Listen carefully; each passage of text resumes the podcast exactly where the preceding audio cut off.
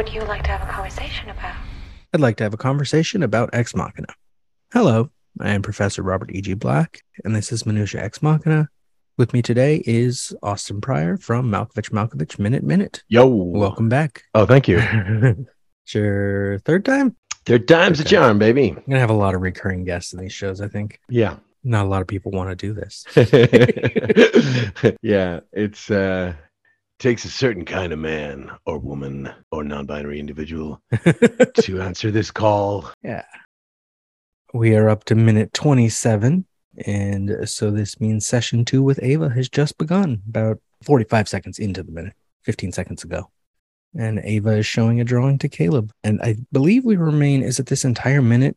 Caleb stays out of the shot. That's right. We see his reflection briefly. Yeah. That's it. And it's been that same shot since last minute of her with her arms out holding the drawing. And I kind of like it. Yeah. Stuck like this for a week. Yeah, it's cool. We got a real study of um uh sorry, you'll have to forgive me. My my brain, as I was just explaining to you in the green room there, uh, is full of uh Westworld for uh that's a bit of foreshadowing for something For tomorrow, yeah. and uh, so I just keep going to call her Dolores, um, uh, Ava. Yeah, so we get to really kind of study her expression here and her timing, and this timing is kind of like it's a real just like this film was distributed in the U.S. by A24, and Yes. it shows. You know, it's, it's just like it's just a lot of pausing and a lot of you know that kind of timing that kind of uh, indie film timing which you know i have i, I have a, a taste for but it is it kind of yeah with this kind of editing this kind of performance and pacing gives the audience a lot of opportunity to project our own Yes. thoughts feelings prejudices surmisals onto the characters and this time watching ava with all her pausing and her like quizzical look Mhm. it's kind of like y- it, it adds it might add credence to the she was manipulating all along Yeah. theory of reading this film because she's just kind of creating all of this space for Caleb to do the same kind of projections that I was just saying the audiences can do. So she's just kind of creating this suspense and she's happy enough to kind of leave it hanging there to just create more and more interest from Caleb, more and more kind of intrigue. Or she is truly this innocent and is just kind of Yeah. blankly looking at somebody who is saying And it works both ways really well. yeah, and it really well because you know Caleb is saying you're not trying to draw anything particular, you know, and she just doesn't say anything. She just like blankly stares, like mm, mm, as if it had never occurred to her to draw something in particular, which is kind Yeah. of like preposterous if she's fed by information about the outside world, and that's how you know what I mean Mm-hmm. the very concept of drawing that she would have would surely include the notion of sketching from life. Yeah, because she showed him the drawing, and last minute he asked what it was a drawing of, and she says, "Don't you know?"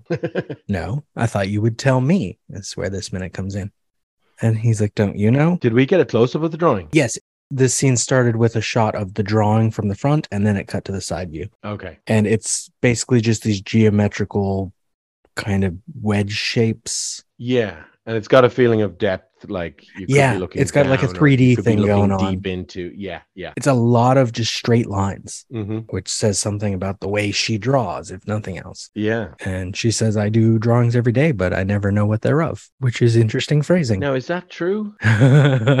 Which is yeah, what they are of.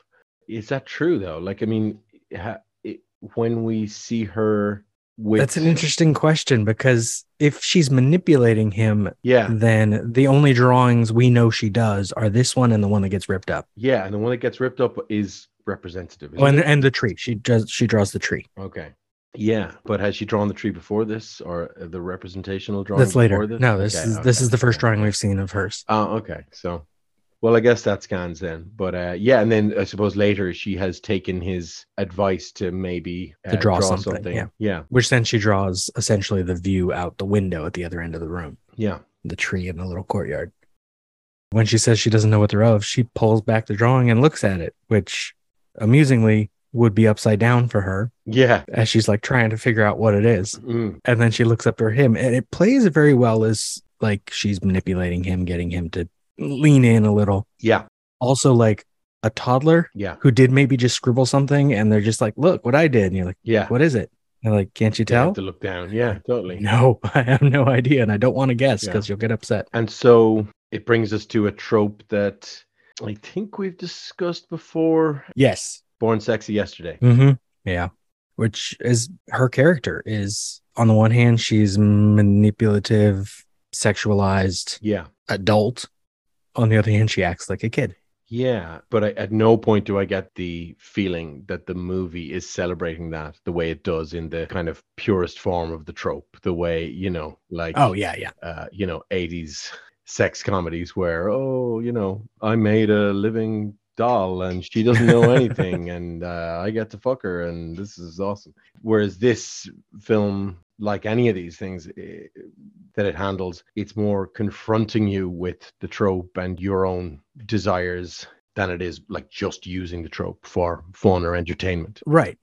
Well, and within the film, Nathan is using that trope to manipulate Caleb. Yes. Is Yeah. He put her in like this is the thing you get to look at and interact with. This is how she is. Yeah. What do you think? Mm, And mm. it that affects everything he's gonna think at each step. Why do you think he decided to present her to Caleb unfinished, uncovered like this? I think it's part of, I mean, he does explain it or explained it a few minutes ago. And I think his explanation makes sense is like, we're past that.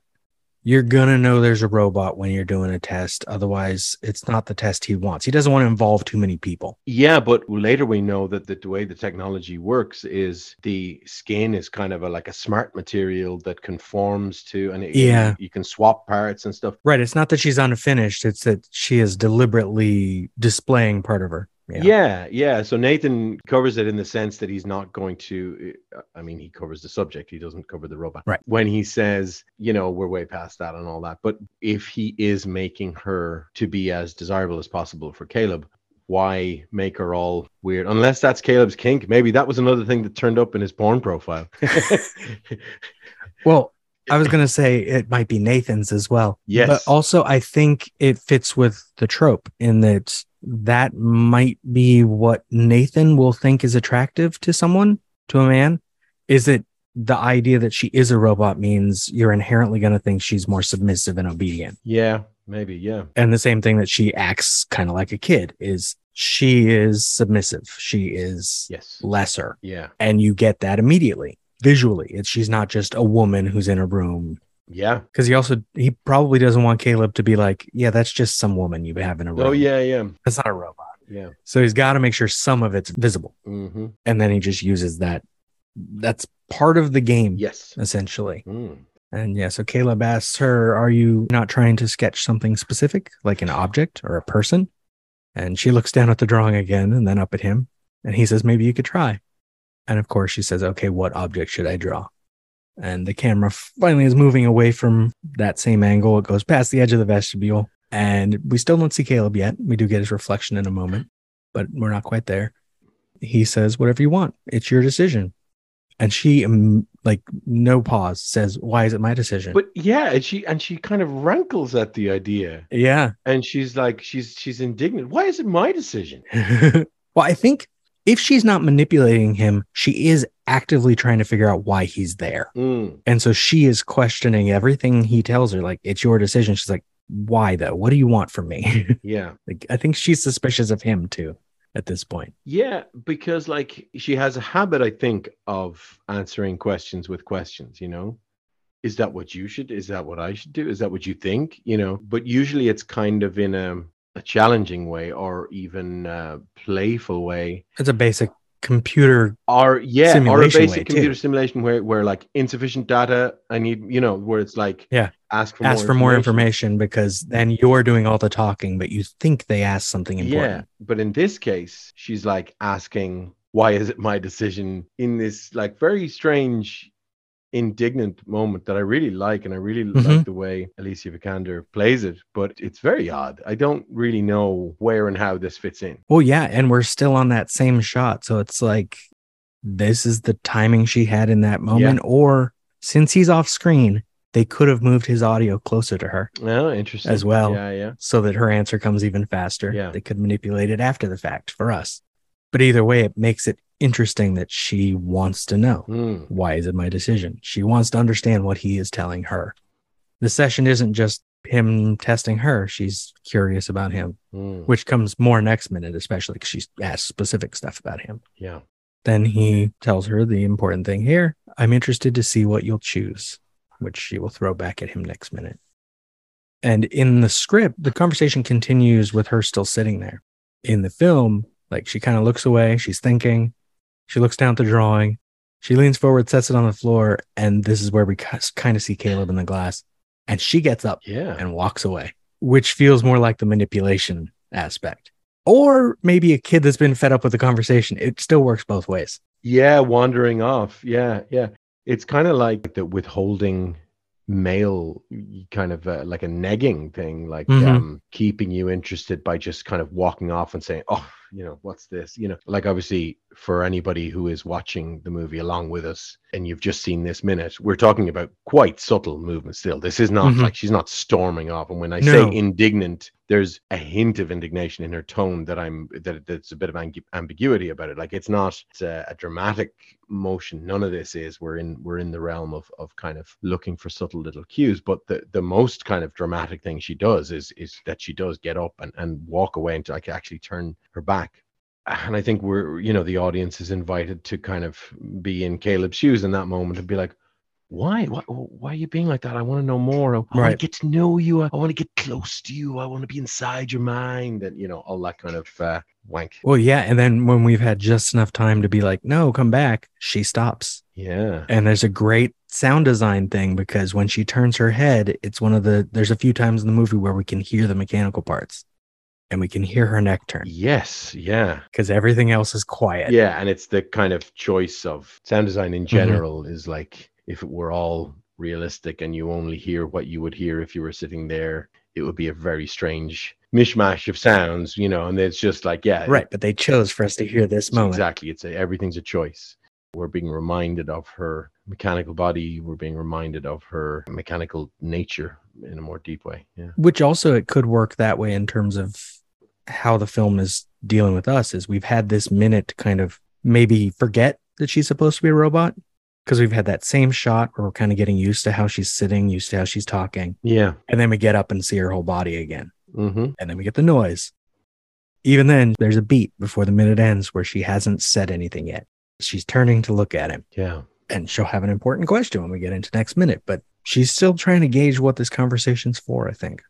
And fortunately the conversation will continue because their last conversation was very short yeah in the film Yeah, definitely. Like my head canon it is always that these conversations went much longer. And, but I do wish we, I think we've both said this before on this podcast that like, Mhm. I just wish they had left a bit more room in the editing for us to imagine the hours and hours of conversation that anybody would have and that anybody would want to have in this situation. And that, yeah their dialogue in this session is basically word for word from the script yeah. it's the whole thing as written because that's what they had And if even once in the film there was a montage where we fade in and out and hear snippets of conversations and have like Mm, you yeah know different like in the middle of a session we cut jump a little forward yeah as and and different something. and just see like you know just like a lockdown camera where you can see okay here's my pitch for the shot and how it would do it like a lockdown camera where you can see Ava for real through the glass and Caleb as a reflection. And then you see parts of it where like Caleb is up pacing around,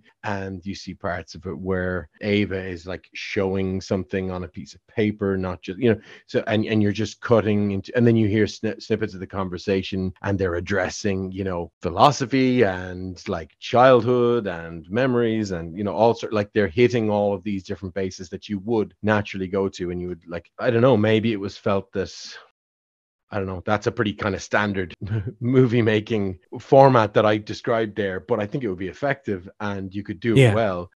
Maybe alex garland felt it was too obvious or something to do that. It's not really something he does so far. I mean he's only no directed yeah. three movies now but i think it's also the way the movie is playing with us is all the conversations play out kind of in real time Yeah. between Ava and Caleb, between Caleb and Nathan.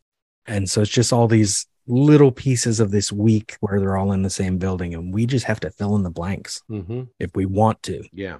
or treat it like a movie. A movie is the parts we see and that's it. Yeah. But this movie kind of perversely commits to telling us that that was the beginning and that was the end of this session and you didn't miss anything. That first one especially. The first one that. It especially. like, and it's oh. probably if you went through the movie with a fine tooth comb, you'd probably find gaps where you could fit in another conversation or another session altogether or more conversation in the one session. But it just in the filmmaking language used, it's it's almost like the film is emphatic that like, Mhm. no, you didn't miss anything. They barely talk.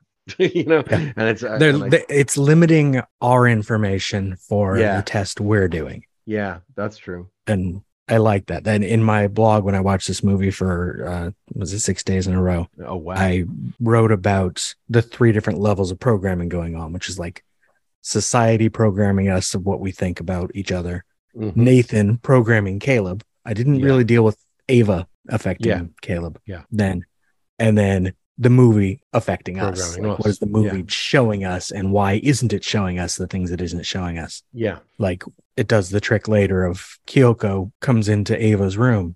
We don't get to see what happens. Mm, mm. We don't get to see if they have a conversation Yeah. we're told Kyoko doesn't talk. Maybe there couldn't be a conversation, but still, they're leaving information out. the film also has to contend as all films do with the programming of the audience like Yeah. we all have our own social programming and movies are like one of the most powerful programming tools that have been used on us or that we've used on ourselves because films are like you know yes they are machines for creating empathy as a certain podcast might tell us mm-hmm. but i think they're also machines for creating expectations you know Yeah. and if you look at the like the definition of genre that's favored by Bob McKee, foreshadowing for adaptation minute, the way Bob McKee or Robert McKee discusses genre, it's a setting and a mood that creates a set of expectations in Hmm, the yeah. audience. And those expectations can be very satisfyingly answered and or subverted in the course of the film.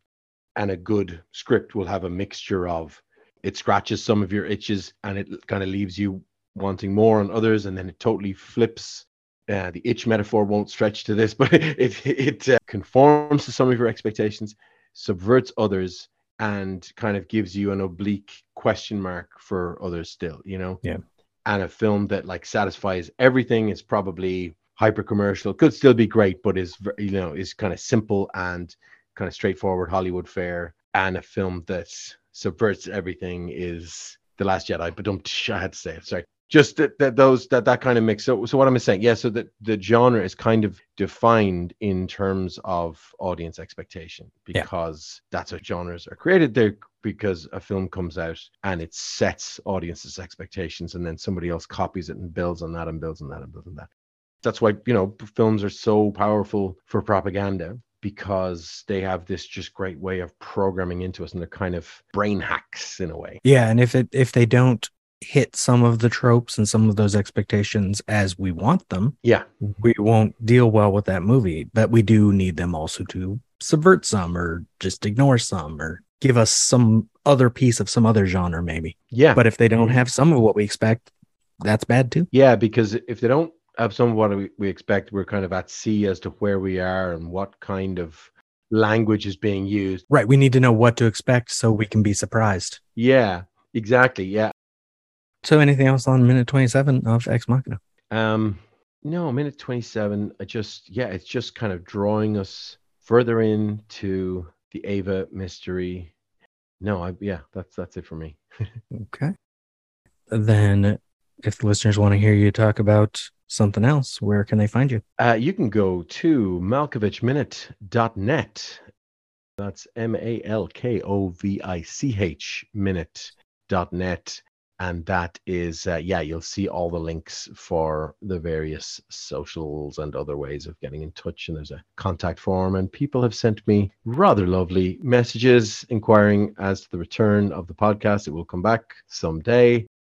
And they've also uh, sent me through that same contact form very thoughtful spam Very thoughtful spam. That's the in best. great numbers. Thank you for listening.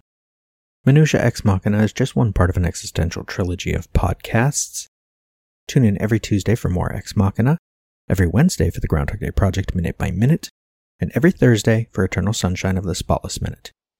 You can follow all three shows in one feed. Just search an existential trilogy. Follow this show on Twitter at xminutia, Instagram at minutia underscore x underscore machina, or Facebook at minutia x machina. This has been a production of Lemming Drops Studio. You can find links to more at lemmingdrops.com or join the Facebook group Lemming Drops Studio Tour. Also, you can support all my shows at patreon.com slash lemmingdrops. Until next time. What imperative does a gray box have to interact with another gray box? Can consciousness exist without interaction? The real test is to show you that she's a robot and then see if you still feel she has consciousness.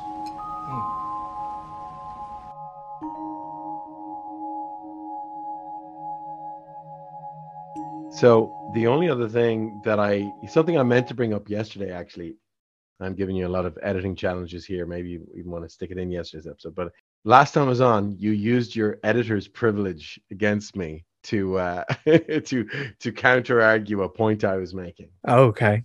Well, wait, I don't remember what it was about. I, of course you don't, because you wield your power so capriciously and with such abandon I feel that, Connor Day, uh, you know? you don't even remember. Yeah, yeah.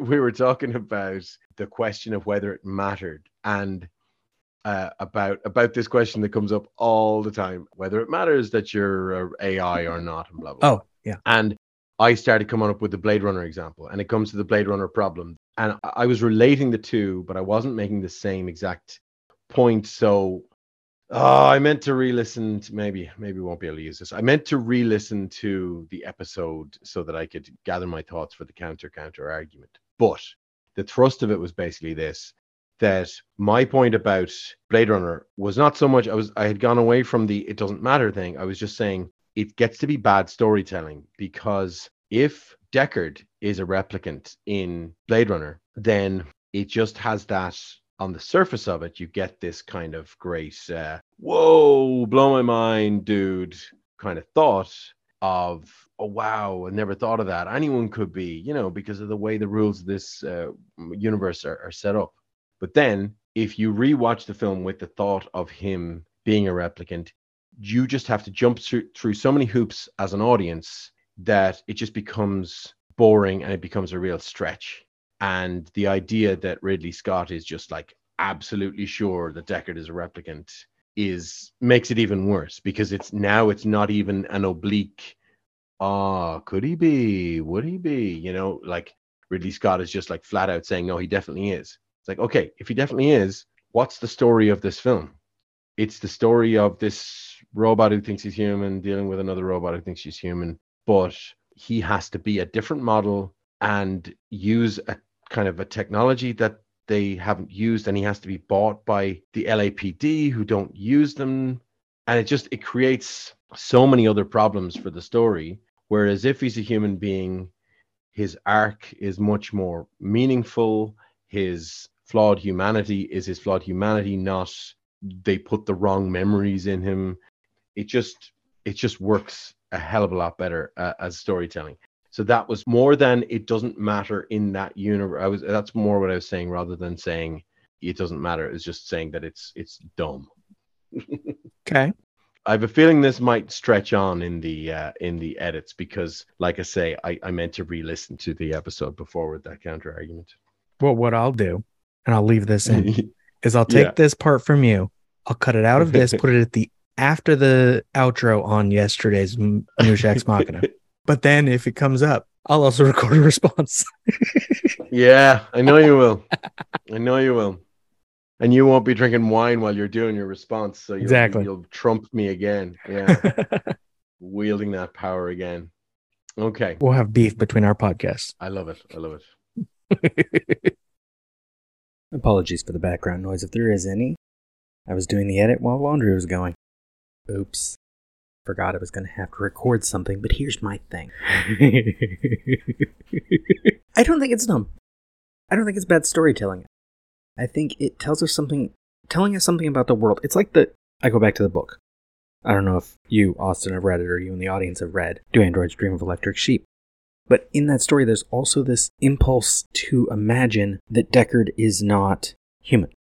But the whole point, sort of, to the story is that all of the humans that are left on Earth, all the humans that are left in LA, are essentially less human than what they would have formerly been. The world has changed. It has moved on. It is a post apocalyptic sort of wasteland outside the city, this urban hellscape in the city. And yeah, they have this. You say the LAPD don't use replicants, but they do if they do. The movie doesn't negate that. In fact, if Deckard is a replicant, as we're supposed to assume, and Ridley Scott says, then obviously the LAPD has one. And in 2049, they have another, because that's useful. Who else is going to be out there policing other than people that aren't really human? Just to make it extra, like, political or something. I don't think it makes Deckard's journey less meaningful. He's a man who is. Harrison Ford embodies it so well. It's probably, I would say, it's probably his best role because he embodies so much that sort of I'm tired of doing this thing I have to do all the time. And I just want something better for my life. And there isn't anything better for his life. And that's a problem for him, a problem for the world that he's in. And the idea that he might be programmed that way just makes it even more of a tragedy for him. And it, that these other replicants, he should be becoming like their friend. Instead, he's out there and he all he has to do is his job is just to kill them. I know I'm not drinking wine, but also I forgot I was going to have to do this. I forgot your episodes were next, so I didn't think about it beyond the impulse. But I don't think it makes it less meaningful to not have him be human, just like for Ex Machina. I don't think it makes the story any lesser if Caleb is also AI.